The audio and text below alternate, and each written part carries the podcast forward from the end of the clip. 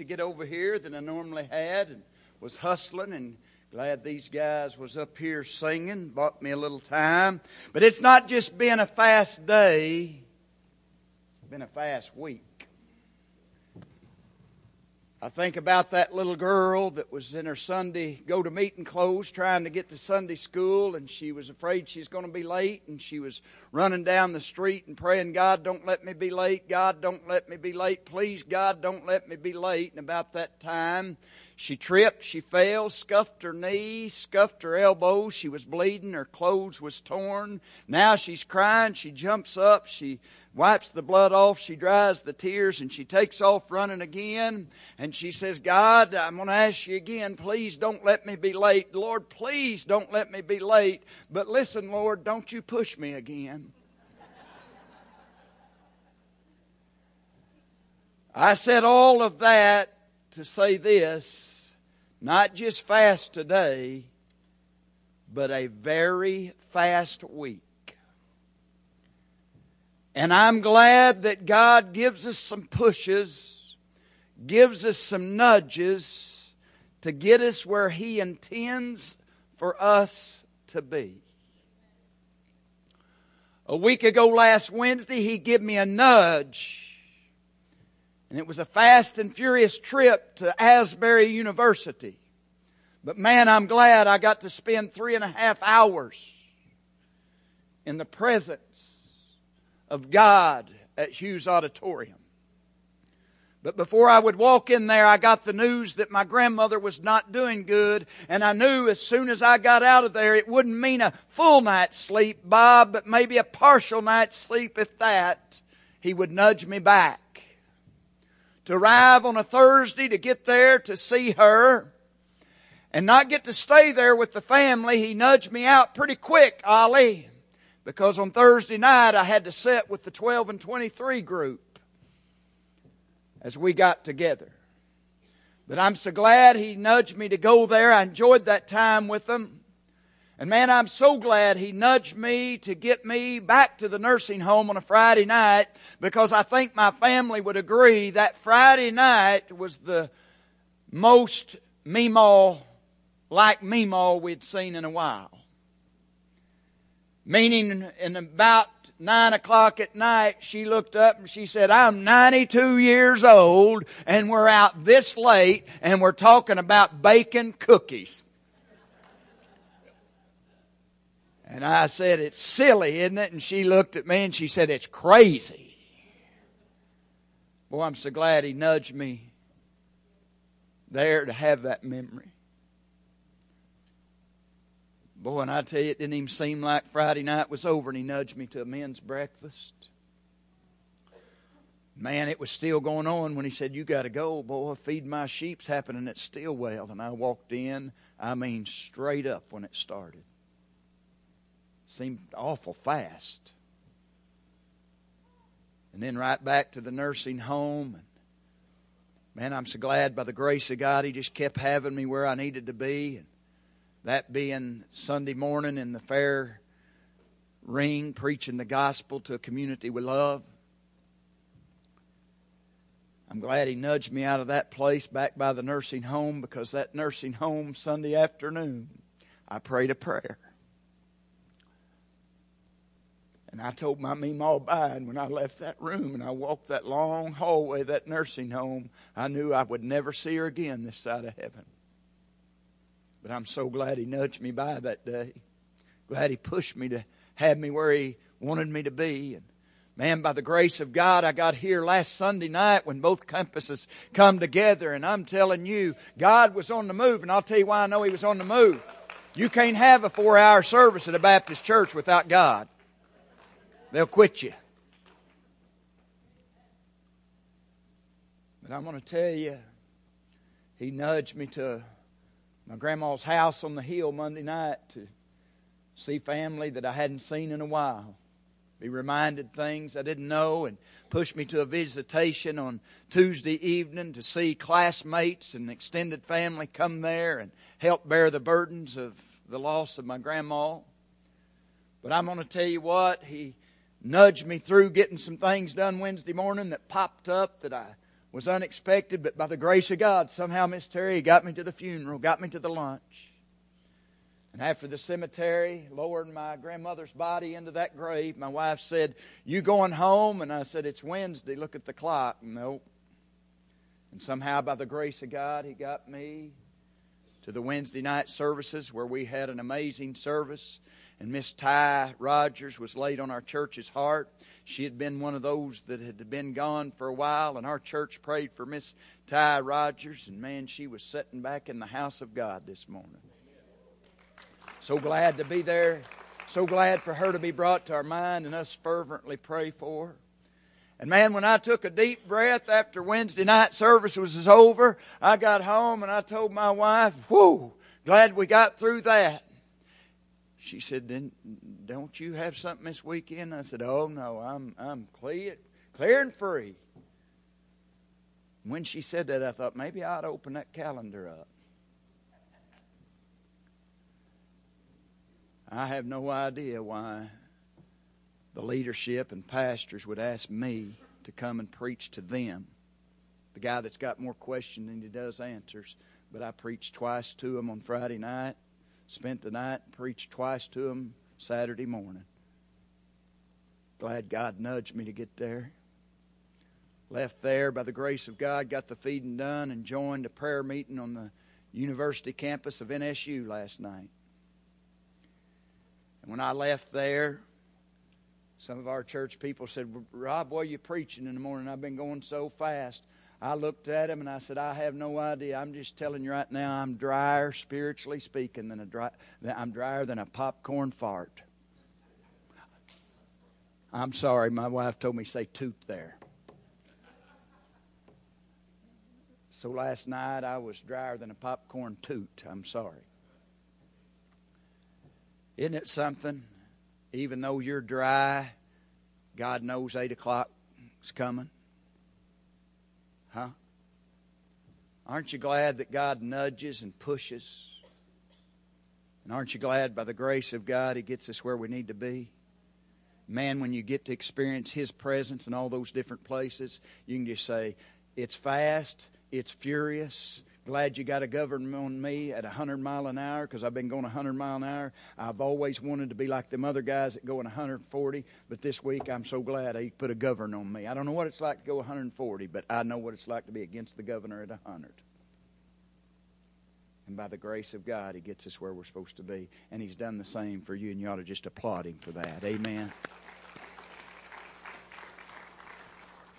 So, a week like this, let me tell you, when you bury your grandmother, she was one of them people. Do you have them in your life? They just seem not even human. My grandmother was that way.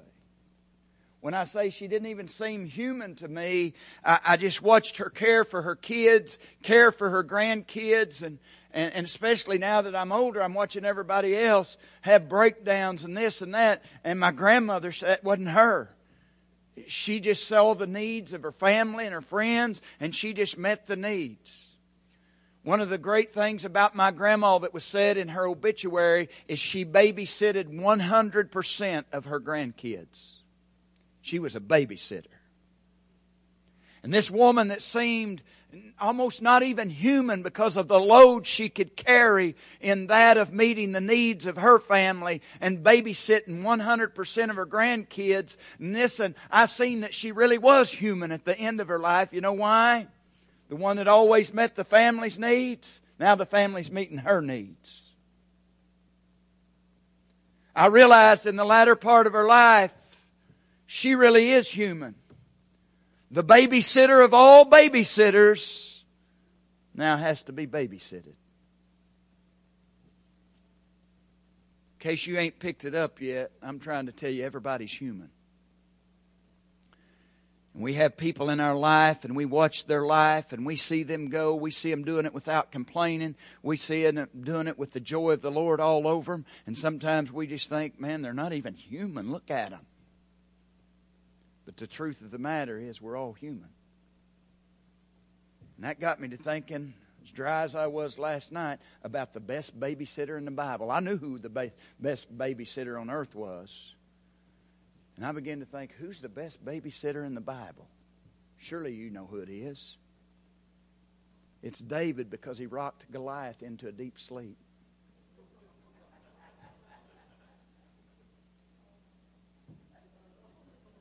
That's the time I'm supposed to pause for like two or three minutes to let you guys quit laughing. But I'll go on since you didn't laugh that long. Is David not one of those people that we think, man, he's not even human? When we read about some of the things that he done, we just think, man, he's not even human. Well, let me remind you, he is. He was. And to prove that point, to tell you that he was human, he's the guy that fell over and over and over again. But what seemed like what made him not human, he just kept getting up. To the point that he was said of the Word of God, he's a man after my own heart. He trips, he falls, but he keeps getting up in the name of Jesus. Him falling says he's human but keep getting up uh, tells us, man, he's above you. But then let me tell you something. When I think about David, one day he just seems more than a human. He's a hero because he takes down Goliath. But he's human because the next day he's a zero. He lays down with Bathsheba. Come on, he seems so above human, but he's tremendously human. This is the guy that said, the law of God is not going to depart from me. I am, I love, it's like honey. And the next day, he breaks four of the Ten Commandments. Did you realize David's human? I mean, one day He's on shouting ground. You ever read the Psalms? They're shouting Psalms. But then the next day he's on doubting ground. You ever read the Psalms? Where you at, God? What I'm saying is David is human. He had his ups, he had his downs, but he could always say, thank God I'm heavenward bound. David had his ups, he had his downs, and we read the Bible, and there was times that he was trembling on his foundation, but he could always say, thank God, my foundation never trembles under me. And to tell you how human he is, he wrote a lie. Did you know your Bible's got a lie in it? You know, this is the third service that got so quiet when I said that. I found a bold face lie in this book. Now, you're going to want me to tell you where it is, aren't you? Try Psalms 142. I'll even give you time to get there because I don't want you to take my word for it. I want you to read it. I'm going to preach to you today a sermon that I've entitled. Are you ready for this title? It's a lie. Psalms 142. I'm going to read verses 1 and 2, and I think you're going to see that he was fully human because he was a distressed man. Look at Psalms 142, verses 1 and 2. I cry out to the Lord with my voice. With my voice to the Lord, I make my supplication. I pour out my complaint before Him. I declare before Him my trouble. Don't that sound like a distressed man? He's human. Man, I sat at the table with uh, five other guys and one of them that sang at the men's conference on Friday and Saturday was none other the son than my good good friend and classmate, known since kindergarten, still know him in that of Tim Hammonds. His boy was lead singer at the conference. I said, I guess school's behind you. He said, yes, sir. He said, but I'm unemployed. They overhired. I was the bottom man on the totem pole. I lost my job. I've got one I've applied for. He said, I'm going to go do an interview, but I've been told it's pretty stressful. Now, being I know his daddy, I know his situation. He didn't look at the other guys at the table. He looked at me because I knew what was going on in his family. And he looked at me and he said, and you know, I don't need no more stress right now. When we got up, I put my hand on old Josh's shoulder and I said, when you get stressed out, let me tell you what you need to do. He said, what's that? I said, go bird watching. I said, when you get stretched out, let me tell you what you need to do. Go flower gazing. Does anybody know why I told him to do that? Takes care of the sparrows. And he takes care of the lilies. Next time you get distressed, tell you what you ought to do. You ought to go bird watching. And you ought to go flower gazing. Might help you. Probably what David should have done here, huh? But he goes from a distressed man to what I think to a desperate man. Look at it, and we see the fear. He's fearful. He said, when my spirit was overwhelmed within me, he's got fear within him. But watch this, he's got fear without. He said, then you knew my path in the way in which I walk. They have secretly set a snare for me. Saul's trying to kill him.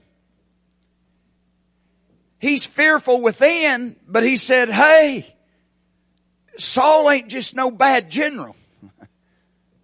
Saul knows how to battle. He's after me. Pretty desperate, isn't he? Fearful within, fearful without. But then, here goes the lie. I'm friendless. Look at it. Look at verse 4. I'm friendless. I thought the Bible said we have a friend that sticks closer than a brother. You say, well, it doesn't say he's friendless. Well, it looks to me like it does. It says, look on my right hand and see, for there is no one who acknowledges me. Now we could say, "Oh, yeah," but that ain't. Come on, Rob. That's kind of stretching it. The, he may be stretching the truth, but I wouldn't call that a lie. Okay, I'll buy that. Look at the next line. Refuge has failed me. Ain't he the same guy that said, "My refuge is who"?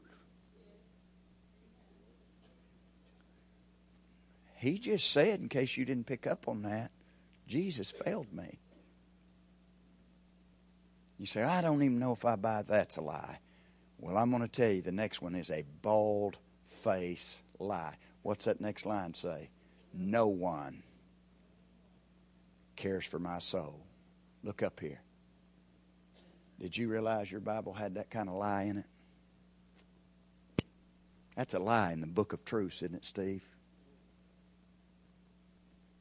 David, the man that we thought was superhuman, Georgia, he just said, No one cares for my soul. Now, do you understand why I'm preaching a sermon entitled, It's a Lie? Because it's a lie. If you doubt it's a lie, let me just preach to you for a few moments. And let me just remind you, I've learned from the Asbury University Revival, it's come as you go, or come as you are, but come and go as you please. If I preach a little long, I won't think a thing about it, you leaving. But I'm going to just preach till I get through, okay? It's a lie because the truth of the matter is heaven cares. Heaven cares about your soul. If you don't think so, how about Luke chapter 15? He comes in there and the tax collectors and the sinners are drawn to him. And when they are, the scribes and the Pharisees complain saying, he receives sinners and he eats with them and I shout hallelujah. I'm glad he receives sinners and I'm glad I can dine with him and he with me. But they complained about it. And then he spoke this parable. He said, what one of you having a hundred sheep and one's gone. Who of you don't leave the 99 in the wilderness to go find the one? And when you find the one, you put it on your shoulder rejoicing. And, and, which one of you, when you get back with it, you don't call your neighbors, you don't call your family, you don't call your friends. Come on. Who don't call and let them know, hey, I found my sheep. And you know what he says? He says, likewise. Just like you would do that. He says, listen, I say to you that likewise there will be more joy in heaven, listen to this, over one sinner who repents than the 99 just who don't need to repent. Tell me, no one cares for my soul. Looks to me like heaven cares. And then he goes right on and he said, what about the woman? She had 10 silver coins. She loses one and, and does she not light the lamp? Does she not sweep the floor? Does she not search until she finds it? And what happens when she finds it? She calls her friends, she calls her neighbors and says, rejoice for me. I found the piece that was lost. Likewise, Jesus said, I say to you, there is joy in the presence of the angels over one sinner who repents. No one cares for my soul? Heaven does. Boy, and something occurred to me early this morning and maybe it already had occurred to you, but it's worth listening real close to. Have you ever read Hebrews 1:14? I'm not going to get in a debate about guardian angels. Do we have them? Do we? I, I, I, listen, and listen to me closely. I watch people try to get so deep on answers they miss some of the most simple things. I'm not going to debate with you about guardian angels, but I want to bring to your attention what Hebrews 1:14 says. And let me just remind you that the whole chapter is telling us how much superiority Jesus has over the angels. But something caught me this morning, Miss Bonnie. Every one of us have an angel that ministers to us. Go read it real close. In salvation. Now, wait just a minute. The Holy Scriptures, conviction, the Holy Spirit calls, and there's an angel that ministers to us in our salvation. That don't mean that the Holy Scriptures convicts. It don't mean that it don't, because it does. The Holy Spirit's convict. The Holy Scriptures convict us. And after they convict us, the Holy Spirit calls us. I don't, I don't think there's an angel involved in the conviction and the calling, but, and I don't understand it this side of heaven, but somehow an angel's involved in our salvation. It says it, it says it right there. They minister to us in our salvation. You don't want to miss this.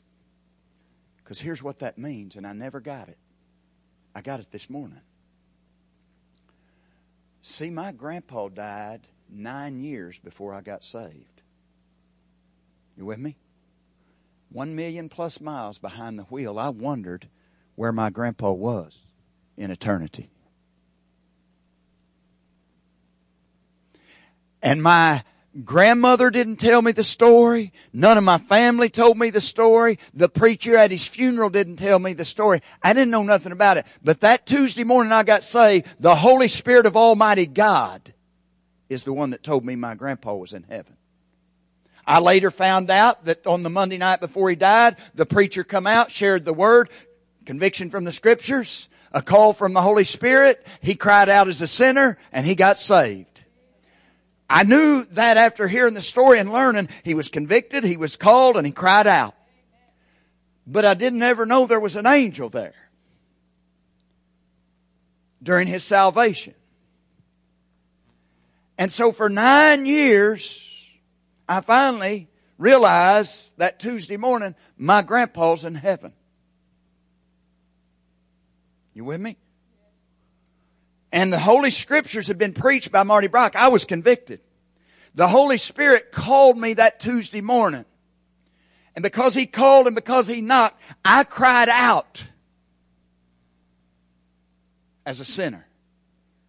And I'm going to tell you, I've been changed by the Savior. I knew the Holy Scriptures and the Holy Spirit was part of that salvation that morning. But I didn't realize that morning in that old Mack truck, somehow, some way, even though I don't understand it, there was an angel there that was somehow ministering to me in my salvation. Are you there yet? So, what happened that Tuesday morning when I finally said, I do to Jesus? I guess that old angel just had to leave that old Mack truck and he just had to fly back into glory. He'd had to go through that gate of pearl and he had to say, Hey, I got an announcement. Is there an Alvin Pierce in the house?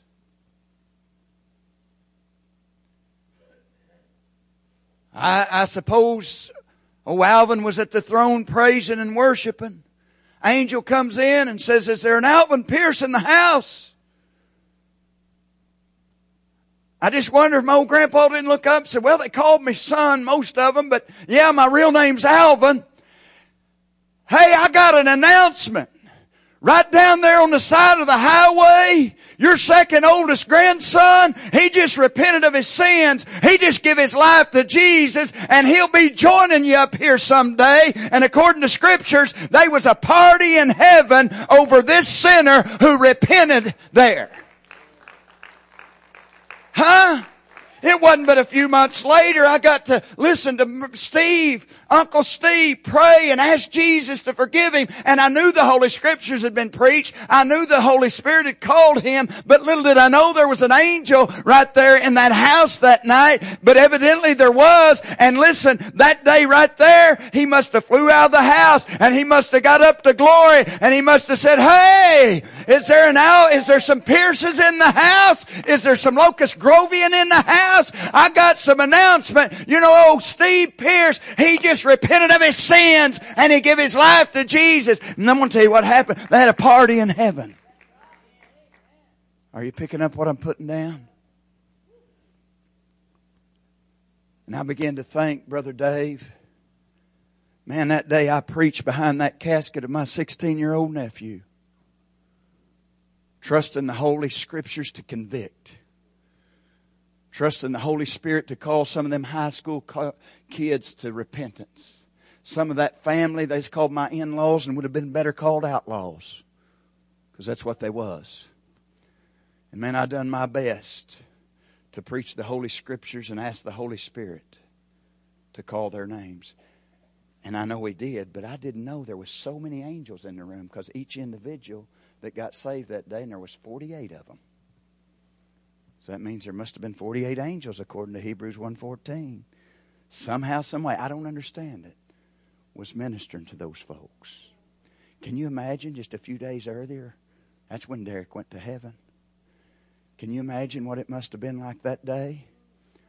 When them gates was yanked open and here comes 48 angels in there. Said is there a derek barnes? I know he ain't been here long and i know he's probably done at the throne but he needs to know something. 48 friends and family just repented of their sins and gave their life to jesus. And you know what happened in heaven? They went to partying. And that was that afternoon at that funeral. And then i began to think this morning because i never saw this before that party must have been maybe just kind of dying down about the time we was putting his body into the hole. And my father-in-law looked at me before we ever got the casket out of the hearse. And he said, Robbie, because he called me Robbie, I need to talk to you. We got the body in the hole and we were, went over to Mr. and Mrs. Ray and Kathy Barnes' house, and everybody was kind of eating and kind of going on. And he was pretty uneasy and he stepped over and he said, Rob, can I talk to you? And when we took off over there toward that Bradford pear, he just grabbed his old son Ray. And when we went over that Bradford pear, he turned around this man I'd never seen shed tears, this man that was hard, this man that was tough. He began to cry and he said, I need to be saved. I need to be saved. And I know it was because the conviction from the Holy Scriptures and I could see the call of the Holy Spirit, but I had no idea there was an angel right there around that tree with us. And when he prayed that prayer, let me tell you what happened. Maybe the party was just dying down for all of Derek's friends and some of his family. But man, an angel must have left there that evening and flew right back in and said, you guys put your party hats back on because listen to me, Barnes family. Listen to me, all you people. The chief of that family, the hardest man in that family, he just repented of his sins. He just gave his life to Jesus. And if you don't think somebody cares for your soul, they had a party in heaven that evening. No one cares for my soul. It's a lie. Heaven cares. I'm going to tell you, no one cares for my soul. It's a lie. You ready for this? Hell cares. Oh, now, preacher, you're stretching it a little now. You done told us there's a lie in the Bible, and you're, and we we got that, but you're telling us hell cares. Just go one chapter further. Go go to 16, verse 19. There was a rich man. He, he, he had on the purple. He, he, he dressed fine. He, he eat well. He fared sumptuously. But there was also a beggar, wasn't there? Full of sores, begged for the crumbs. The, the dogs licked his sores. And one day he died. He's carried by the angels to heaven. But the rich man also died. He was buried. And what was he? Tormented in hell he looks up and he, he cries out to Father Abraham, send Lazarus that he may dip the tip of his finger in water and come and cool my tongue, for I'm tormented in this flame. Is that what he said? Yes, sir. Father Abraham says, Can't do it, buddy.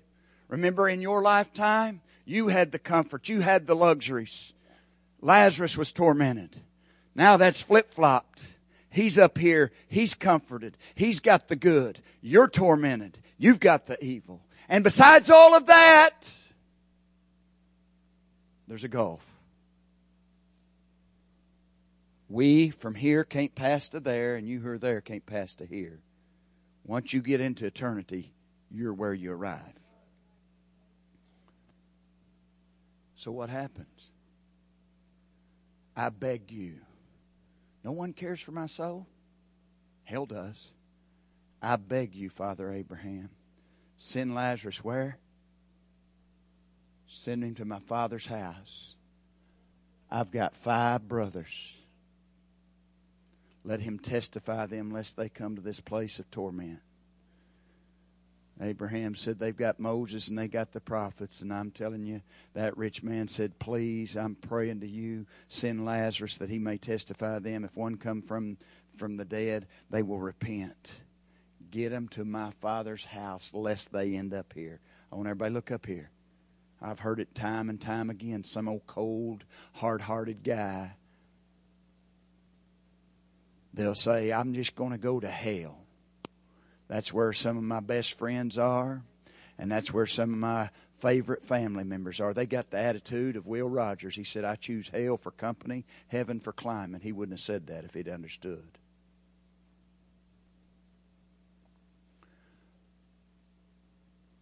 And that may have been your friends and that may have been your family's member attitude. You may have discussed that yourself. We'll just go to hell and we'll just party forever. That ain't what hell's about.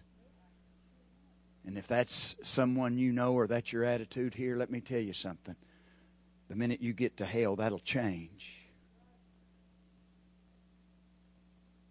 Because you don't want your family members coming to hell. You don't want your friends coming to hell. No one cares about my soul. Heaven cares. Hell cares. No one cares about my soul. The church cares. Do you remember Matthew chapter 16? Here comes the 12. I believe they's at Caesarea Philippi. I don't know. I think that's where they may have been. 12 come walking up to Jesus and he's got a question for them. Who do men say that I am? They answered the question. Well, some think you're John the Baptist. Some think you're Elijah. Some think, others think you're Jeremiah or at least one of the prophets. And Jesus always comes back to this, don't it? gets personal. Who do you, you, you, you, you, who do you say that I am? Peter says, he answers, you're the Christ. The Christ, not a Christ. You're the Christ, the Son of the living God. Remember what he says? Simon Bar Jonah, flesh and blood didn't reveal that to you, but my Father's who's in heaven did. And I tell you what, I'm going to give you the name Peter, which is Little Rock. And upon this rock, I'm the big rock. That's what that means there.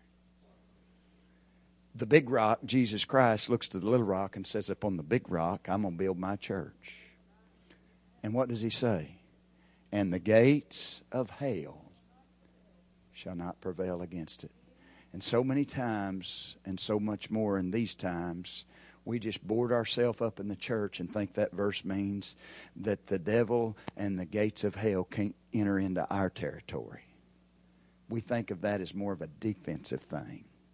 Let me tell you what that is. That's not defensive, that's offensive.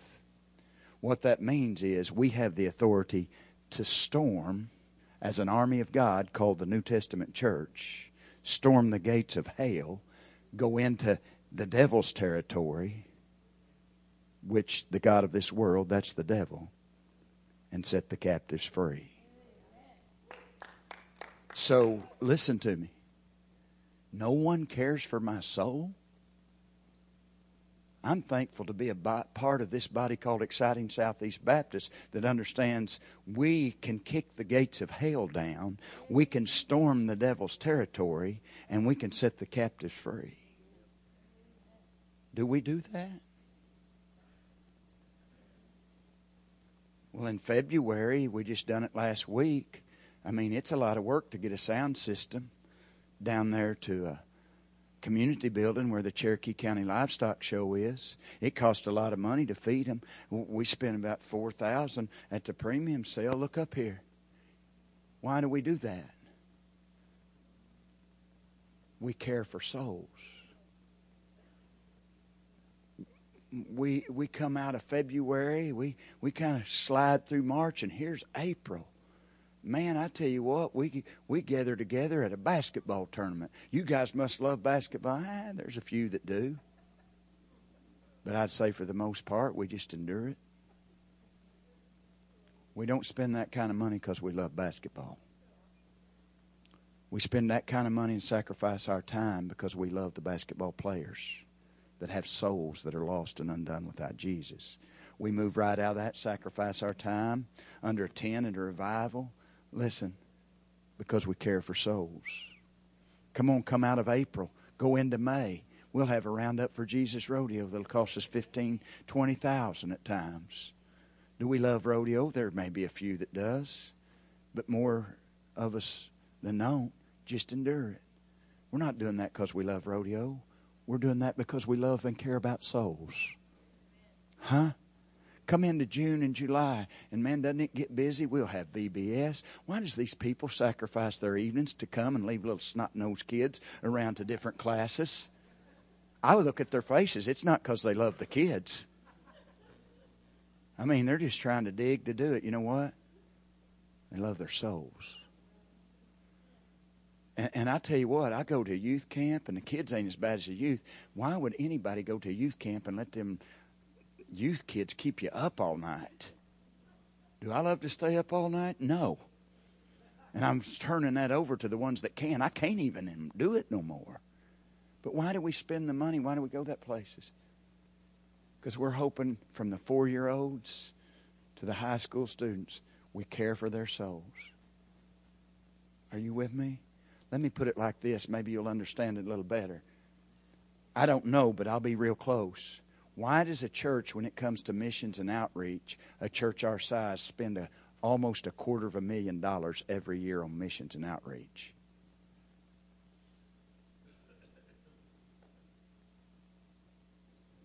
Come on. I'll guarantee you there's never been a year we've been under 150,000. And I dare to say there's years we went over a quarter of a million. Why do we spend that kind of money? I mean, come on, we could finish that building on lickety split. We want that building. We could use that building. It's a need, not a want. I preached twice this morning because we couldn't get them all in down there. But the reason we don't take that money from missions and the reason we don't take that money from outreaches, although we need a building, we'd love to get in it, we love the souls that's, that's going to reach more. No one cares for my soul. It's a lie. Heaven cares, hell cares, and the church cares. You ready for this?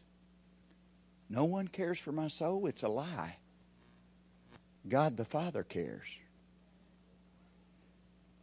Have you ever thought about when Jesus was slain? You say, Yeah, on the rugged cross. Have you ever thought about when Jesus was slain in the heart of God? If you want to know, I can tell you where you can read it. Book of Revelation, chapter 13. He was slain when? At the foundation of the world. We say 2,000, and that's right. But in God's heart, he was slain at the foundation of the world. You know what that means? When Jesus, when God the Father stepped out of nothing because there was nothing to step out of, in his heart, his son was slain. When Jesus, when, when God the Father stepped out of nowhere because there was nowhere to step out of, when he spoke from there was no, when he created all that there is to be created, heaven and earth, mankind, and, and put him in a deep sleep, you know what? In his heart, his son was already slain because he knew mankind was going to fall in the garden. Now, let me just talk to you daddies a little bit. When you got married and your wife conceived, now, now, now I know if you had the right heart, you were saying, God, a healthy child's number one. But then if you had the right heart and you're any kind of man's man, you said, but I really need it to be a boy. Huh? I know there's daddy's girls. I'm very aware of that. But to prove I'm closer to God in my prayers work, I got two to her one. I love them all the same, but I'm just telling you. When my wife conceived, I can tell you my prayer was number one, healthy. But God, sometimes you meet her once. I'd, I'd, like the first one. I don't mind a little girl down the line somewhere. Mind sending a boy? I don't know why it is. I guess we just want that boy to, that we can show him how to roughhouse and we can show him how to do things. I got those two boys, and man, one day we was at Quaney's and I was fixing to take off on a bunch of rodeos, and old Trey, he couldn't have been seven, eight years old, spotted him a golf cart at Quaney's. Got on that golf cart, and I mean, he was acting like he was driving it, and and uh, Harold said, "Son, you need that. You need to tell your dad to buy that for you." And I said, "Harold." He said, "Man, he and boy, I mean, I mean, ain't it something how them salesmen can sell? I don't need to worry about that. I just get the kid on it." And I mean, old Trey began to bug me about that golf cart we got in the truck and he was still bugging me. And here's what I told him I was fixing to leave the next morning Castle Rock, Colorado, Cheyenne, Wyoming, and a little string of rodeos. He just bugging me, bugging me, bugging me. And I said, I'm going to tell you something, Trey. If I win first place, I said, listen to me, not second, not third, not fourth. If I win first place at either one of those rodeos, I tell you what I'll do. I'll buy you that golf cart. See now, now Trey, he he he don't like to talk on the phone, and and and he didn't care nothing about my rodeoing, and that's fine. But I promise you, when I told him that, I promise I got some prayers. I bet when he went to bed that night, he said, "Lord, this is this is Trey. No, I don't talk to you very often, but I, I need a favor. My dad's going to get to Castle Rock and then Cheyenne. I don't know where them places are, but you're God. I'm sure you do. And I'm just wondering if you could let him win. Not second, third, fourth, or fifth, but I just wondering if you could let him win first. And really, I don't even care if he wins first at both of them. I mean, while he was there, I wished he would have went ahead and, but he said, let him win first at one of them. I left the next morning, and Trey don't. Trey's not a phone talker. I was talking to Marty Brock the other day, and I said, "Hey, Trey's calling." He said, "Well, you can call me right back because I know it ain't going to take him long." That's Trey. Yeah, yeah. You can call. He ain't going to talk long. I said, "I better go. It's Trey. Don't call unless he needs something." And he said, "And it ain't going to take long. I'll hear. I'll hear back from you in about thirty seconds." That's Trey. But you know that morning he called? I left out that morning. He called.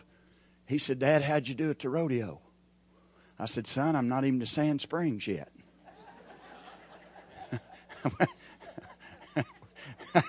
I mean, I was getting a call every hour. Dad, how'd you do?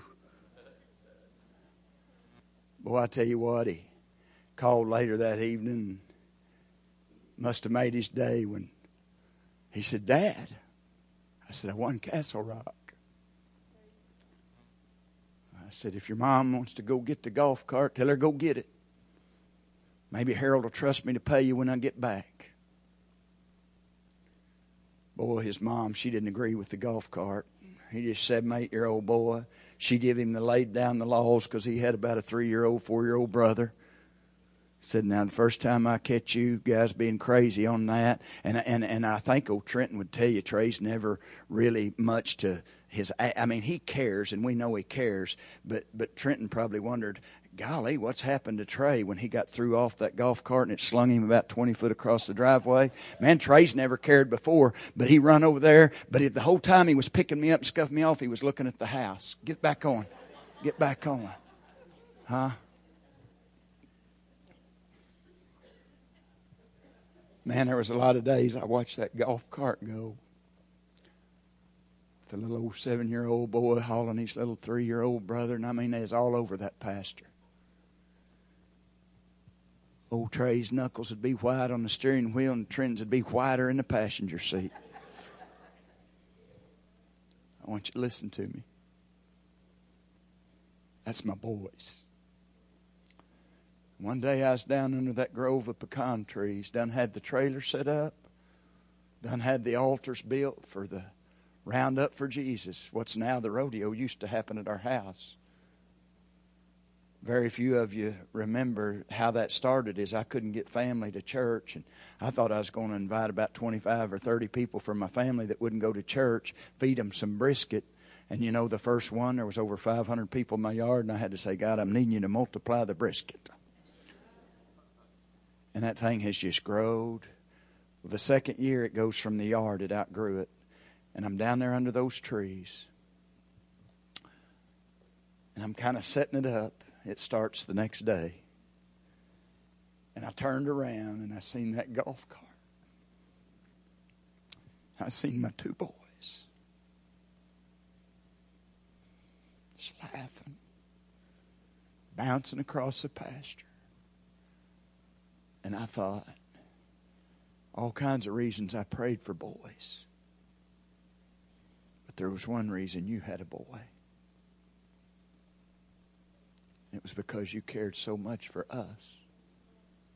When you had your boy, it was for one purpose for him to die for our sins. And I can remember falling on my knees at those bales of hay and saying, God, thank you for your son. Thank you that you care enough for us to send your son to the cross. Because if it was up to me giving them two boys that's bouncing across this pasture to keep people out of hell, they'd be burning. Whew. No one cares about my soul. God the Father cares.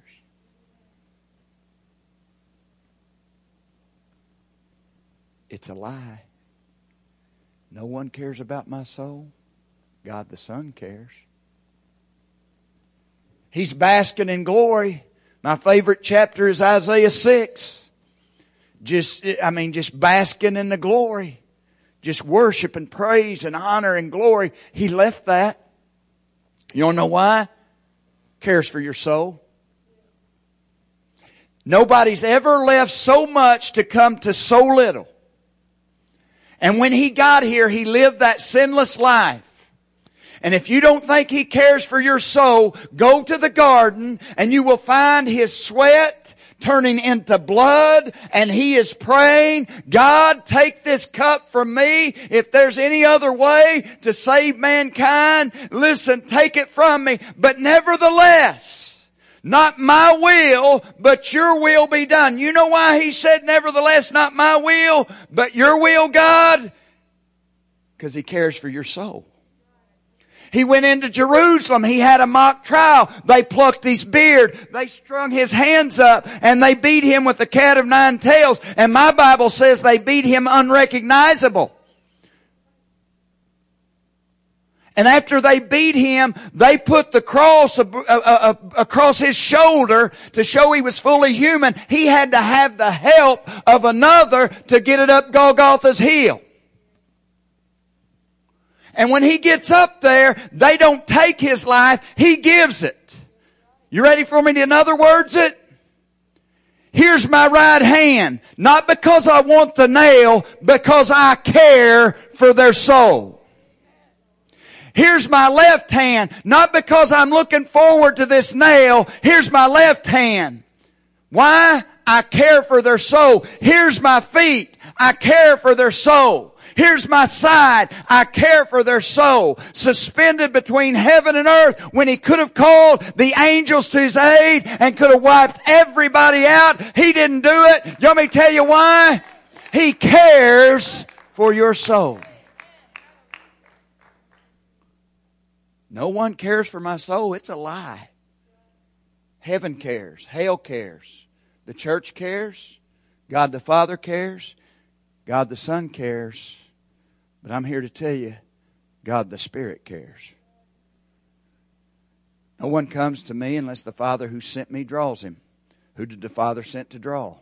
The Holy Spirit. He said, I'm going to send you a comforter when I'm gone. What's he going to do? He's going to guide you to the truth. That's why a lesbian girl said out there, The world's lied to me about my sexuality, but the Word of God, along with the Holy Spirit, has showed me the truth.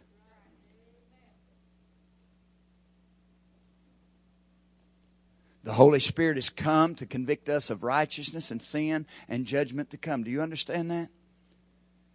No one cares for my soul. The Holy Spirit will go to the darkest places that he has to go to speak to heart. And I've said this before, Revelation 3:20, I know he's talking to the church, but it is plenty applicable to the Holy Spirit knocking upon the heart of our or the door of our heart, isn't it? When we get saved, what happens? the Holy Spirit knocks upon the door. I, I, like how one preacher said it. We prayed one night. Everybody went to bed, and I was in my study, and the little girl come up out of the basement where her bedroom was, and she run in there and she grabbed my hand and she put it across my heart, and she said, "Daddy, can you feel it?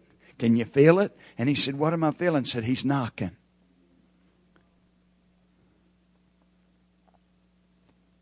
Nobody cares for my soul. God the Spirit does. Because even when I told Marty Brock, he'd used Revelation 3.20. And, and, man, I was the guy in the truck with him. He was preaching to the other cowboys. He was preaching to people. He loved them. But, you know, I was his hauling partner. I, he was my corner man, and I was his corner man. And after people get saved, he'd get right down there and he'd look at me and he said, eh, eh, why don't you let him in, boy? And I'd always tell him, well, he ain't knocking yet. Perhaps he just turned down the driveway. I'd say, well, maybe he ain't knocking yet. Maybe he just got out and he's headed to the front porch. But that one Tuesday morning, I called Marty and left him a message. Wish you was there. I just let him in. Because that Tuesday morning, the Holy Spirit cared for my soul in such a way, He knocked upon the door of my heart. Amen.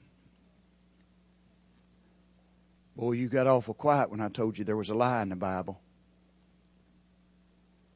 But I'm going to tell you Psalms 142, verse 4, that last line, that's a lie if I've ever saw one. Because it reads, No one cares for my soul. But heaven and hell and the church and God the Father and God the Son and God the Spirit care for your soul. Do you remember me telling you the story? I can still remember I was, where I was at. Miss Betty Hooker, but she was a teacher, so she's just Miss Hooker. She got my number. And when she called me, she was crying and she said, Rob, have you heard about She give me a name. He wasn't a friend. He was just an acquaintance. It's a small town. She said, He's sick, and barring a miracle, he's going to die. And she said, Rob, you just come to my mind. I got your number from your grandma. And she said, If there's anybody that can get him to Jesus, I think it'll be you. Can you go? I can still remember pulling in the high school parking lot and making a U turn and headed back to Pryor because of that call. And I can remember not even getting to my mom and dad's house that I was going to pass in two miles that my phone rang again. And it was Miss Carol. That'd be his daughter in law. And she said, I don't know if you've heard about my father in law, but I'm here to tell you, barring a miracle, he's not going to make it. She said, Man, you just come to my mind. I just think if there's anybody I'll listen to about Jesus, it'd be you. Could you go to the hospital? I said, I'm on my way. Miss Hooker's already called me. I want you to listen to me. Not a friend, just an acquaintance. So when I walked in that hospital room for him to look at me and say, Robbie, what are you doing here? That didn't surprise me.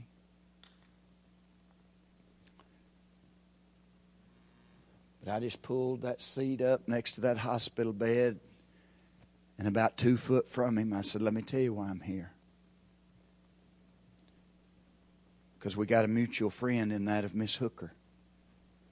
She called me and said, Barring a miracle, you're not going to make it. She's concerned about your soul. And I said, right behind that phone call, unbeknownst to her, your daughter in law called me. She's concerned for your soul. You ask me why I'm here? Because I'm just like Miss Hooker, and I'm just like your daughter in law. Meaning what? I'm concerned for your soul. A step past that, I said, is Jesus is concerned. I simply quoted Bob, 2 Peter 3 9 the Lord's not willing any perish, but all come to repentance. And he's looking me right now, and I said, But here's the deal. Don't matter how concerned Miss Hooker is. Don't matter how concerned your daughter in law is. Really don't matter how concerned I am. And let me just tell you, it really don't matter how concerned Jesus is. If you're not concerned about your soul, it's not going to matter. It was pretty tough to hear what he said. When he said, Well, I'm not. Pretty sad, huh?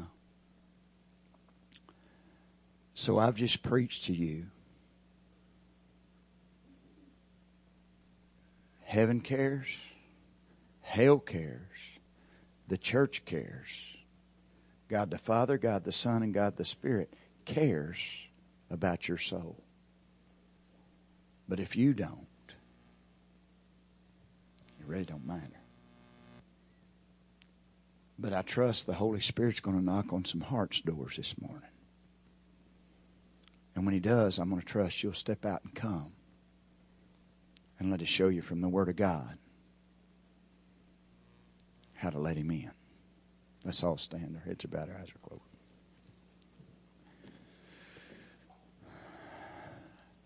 I would ask the church to show them how much we care by leading the way to the altars. I mean, come on, church. I just preached to them we cared about their souls.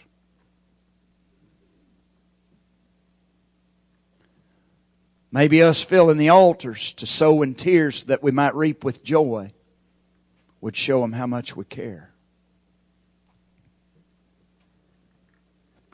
But if you're here today and the Holy Spirit's knocking upon the door of your heart, would you step out? Would you come this morning for salvation? Is there anybody? Anybody, a man, a woman, a boy, a girl, would you step out? Would you come?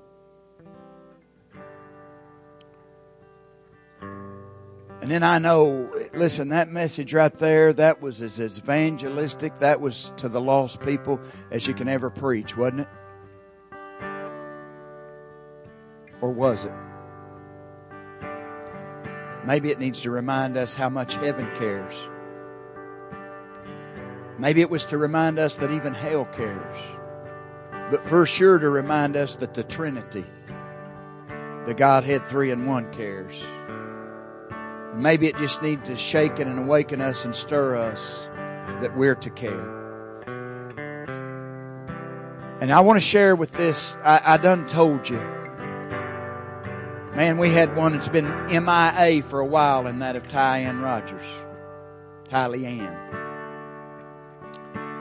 And man, we prayed fervently, and I told Miss Donna she'll be back Sunday. She'll be back.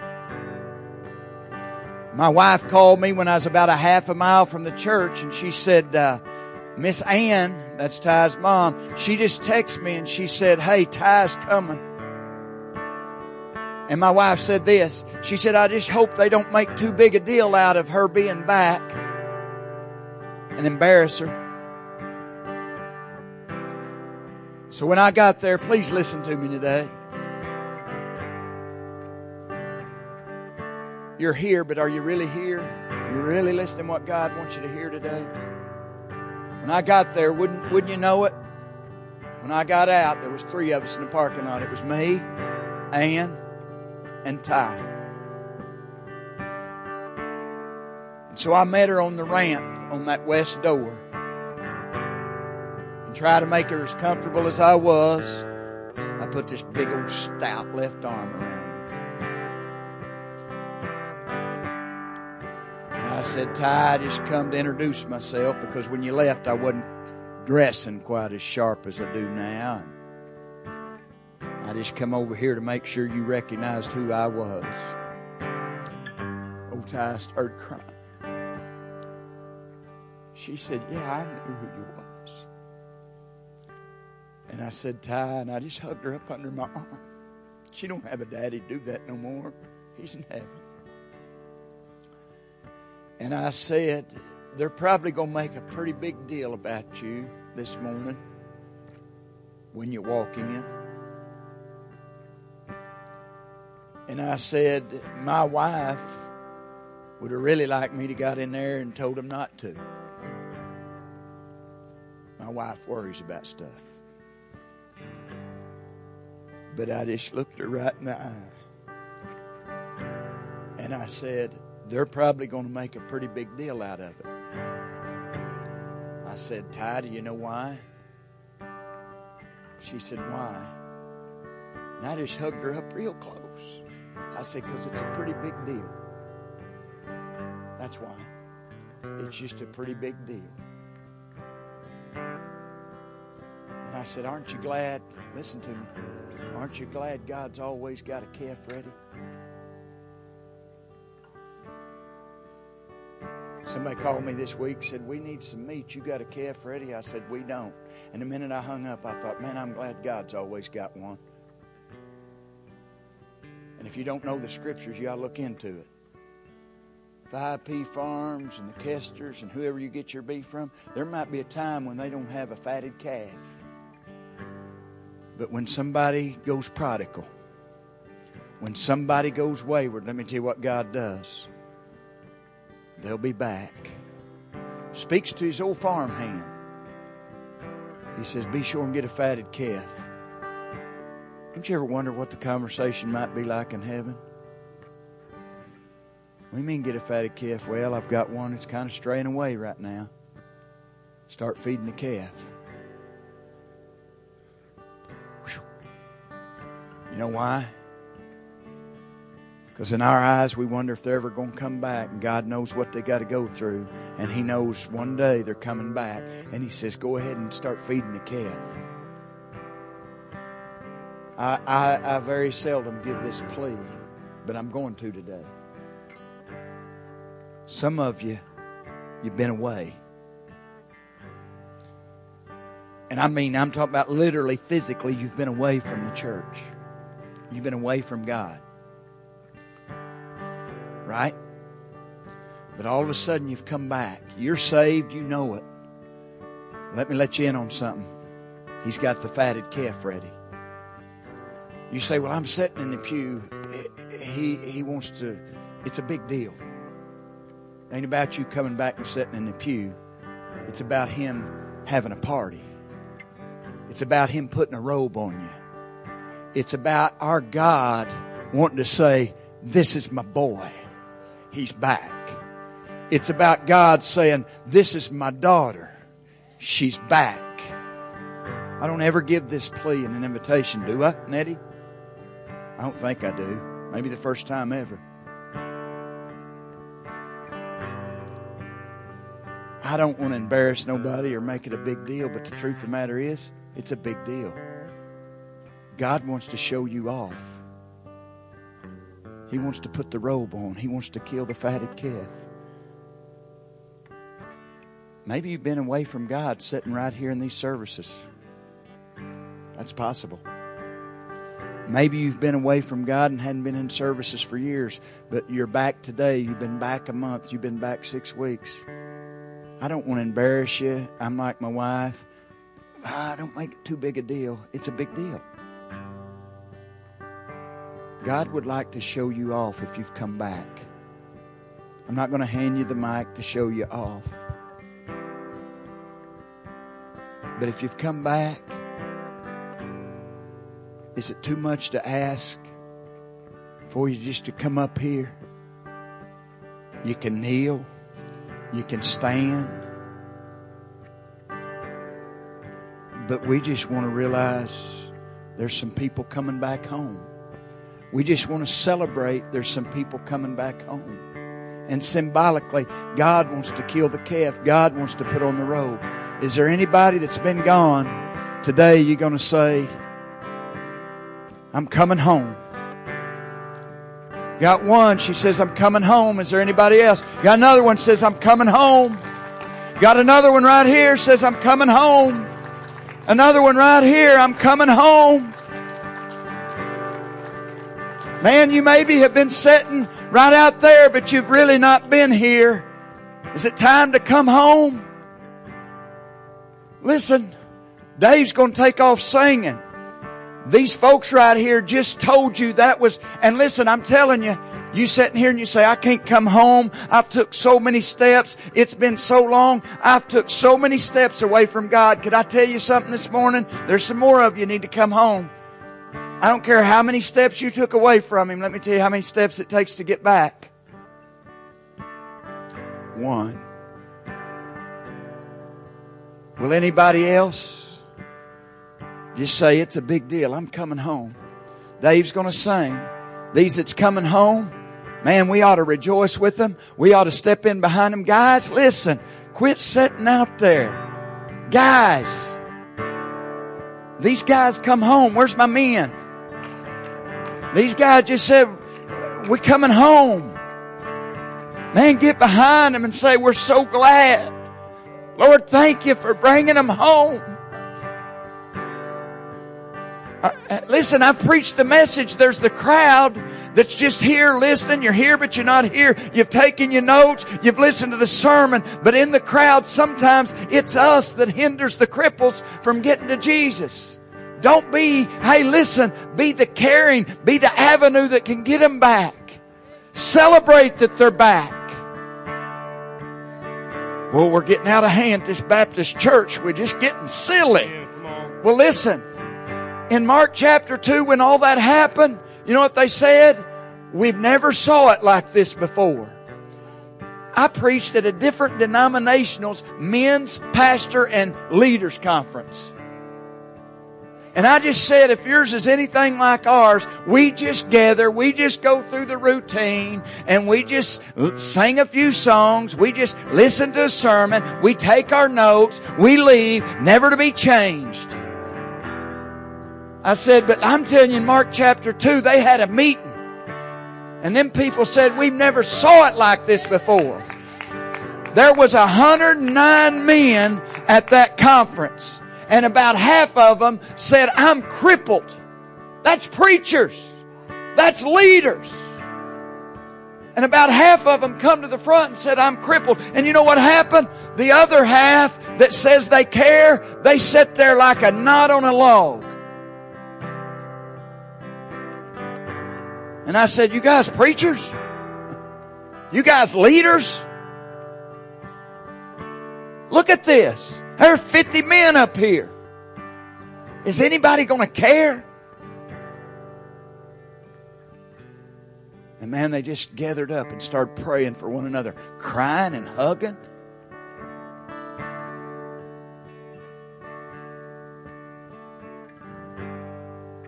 I just want to be a part of those services.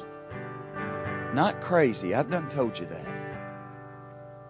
Matter of fact, when I went to the prayer meeting at the university last night, I mean, if I had felt it once, it was ten times.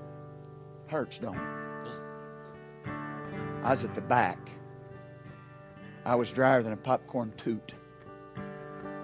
They're praying for revival, and about ten times I was getting the elbow, and people was whispering in my ear, "Aren't you going to say something?"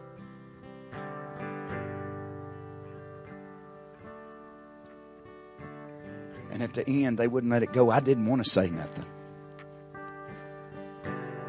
Because probably what I was going to have to say to them was going to pour water on their fire. But they wouldn't let it go. They wouldn't let it go. Ain't you going to say something? When I got up there, I said, I don't know how many's cut this, but the first woman that prayed said, We need to wait. The third girl prayed that said, God, help us to listen. And I said, if a guy tries to wait back there in the back and he tries to listen, he just keeps getting an elbow.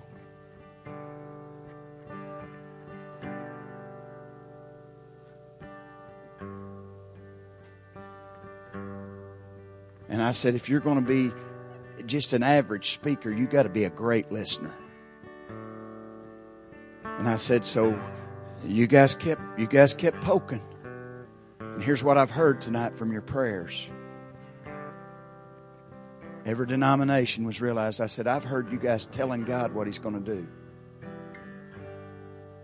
I said, My Bible says, ask, seek, and knock. I said, I don't want to pour water on anybody's fire, but I think we need to be asking God instead of telling God. Man, you think I, I, I sound like a little bit of a party pooper there. You know why I done that? Because people can get silly. And I'm here to tell you, I want to see it like I've never saw it before, but I'm very aware that it can get silly. And I'm all about it being unorganized by man but organized fully by God. I'm all about us waiting and listening for Him to move. And I said simply, I see a lot of emotions here tonight. And before revival comes, these emotions that's been birthed by truth of what's happening across our country, when these emotions turn to passion. See, emotions will get you on the field, but when the game gets tough, emotions won't win the game. Emotions will get you in the arena, but when it gets tough, emotions won't get the won't get him tied fast enough. Emotions will get you on the bull's back, but when he really goes to kicking high and spinning hard, emotions won't keep you on his back. Passion will. Here's what's happening across our country right now. And it's got to start that way emotions are starting to get stirred. Aren't they? And, if you're here and they're not, listen, you're living in your own world. God is on the move. And emotions are starting to get stirred. But if they don't turn to passion, because it's tough to let a revival be birthed among us. If they don't turn to passion, It'll just be a little mercy drop upon us. Don't be the one that thinks we're getting crazy because we're gathering people up and praying with and we're crying with and we're loving on them. Listen, I've seen the traditional church services long enough. I've seen the evangelism conferences and the men's meeting long enough. And, and when I realized that was a men's conference and a pastor's conference, I thought, who in the world am I the guy with all the questions to get up and give them the answers. I don't have the answers, but I can tell them we're missing it. So, listen, God cares about your soul. Great crowds of a morning. When will the great crowd start coming back and praying? And the emotions that want revival turn to passion for revival. Amen. Brother Bob, you close us in a word of prayer.